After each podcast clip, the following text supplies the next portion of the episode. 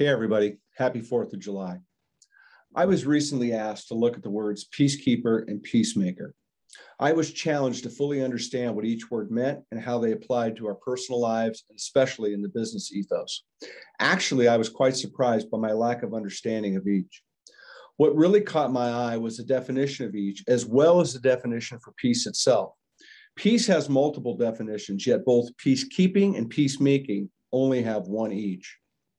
I found it interesting that when you add maker and keeper to the root word of peace, you end up with two words that at first glance appear to mean the same thing. But the reality finds the words absolutely different in their application and effect. It was only after a pretty horrible personal experience in my own neighborhood that the importance and, and quite honestly, the disparity between these words became pretty clear. But I'll get back to that in a little bit. A peacekeeper is pretty much what it sounds like someone that keeps the peace. The efforts to obtain the peace involve defensive actions like standing guard, enforcing curfews, and controlling an area or its people. Keeping always involves some kind of enforcement. In fact, when I entered the word peacekeeper into the Google machine, the first thing that popped up was an ad for peacekeeper products. No lie, like batons, holsters, and tactical gear. A peacemaker is pretty much how it sounds. A peacemaker offensively works to make peace by using words and actions to establish reconciliation.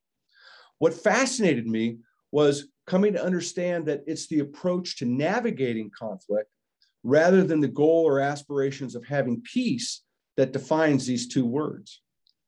I'd argue that a keeper is less likely to do much to solve things because it values the absence of conflict over finding a way to make peace. I think back to the uprising at Tiananmen Square in China a few years ago. My biggest memory is that young man standing in front of the tank, unarmed, asking for that driver to stop and see the costs his people were paying in the name of keeping peace and supporting change. He was a peacemaker. The tank was tasked to be the peacekeeper, having absolutely no ability to solve the core issue at hand.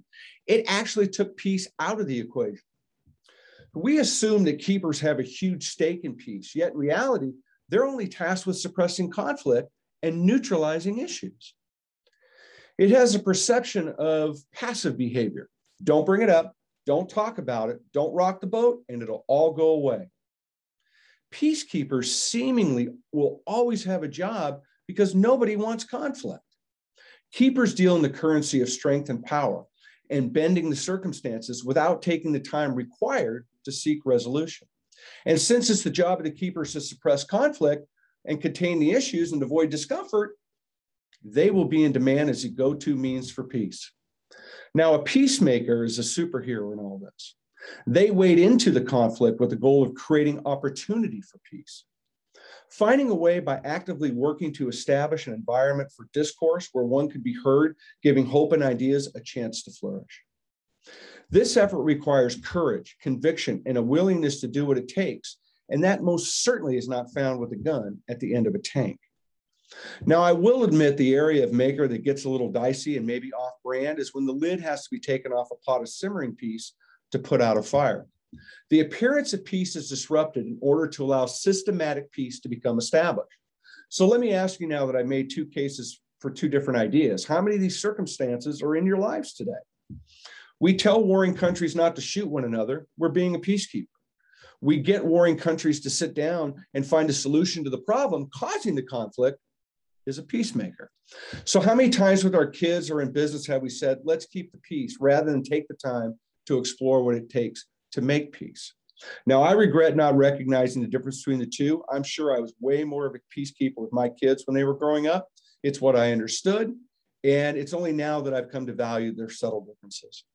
So let's go back to my neighborhood and the reason why those differences between those two words became so clear and important to me.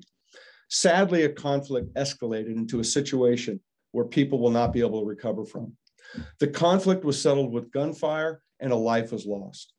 Now, I cannot undo what I heard, and there is no way I can undo what I saw.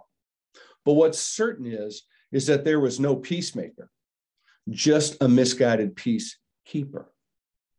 This is not a they or them situation. It's about all of us. We want to live without the discomfort of conflict.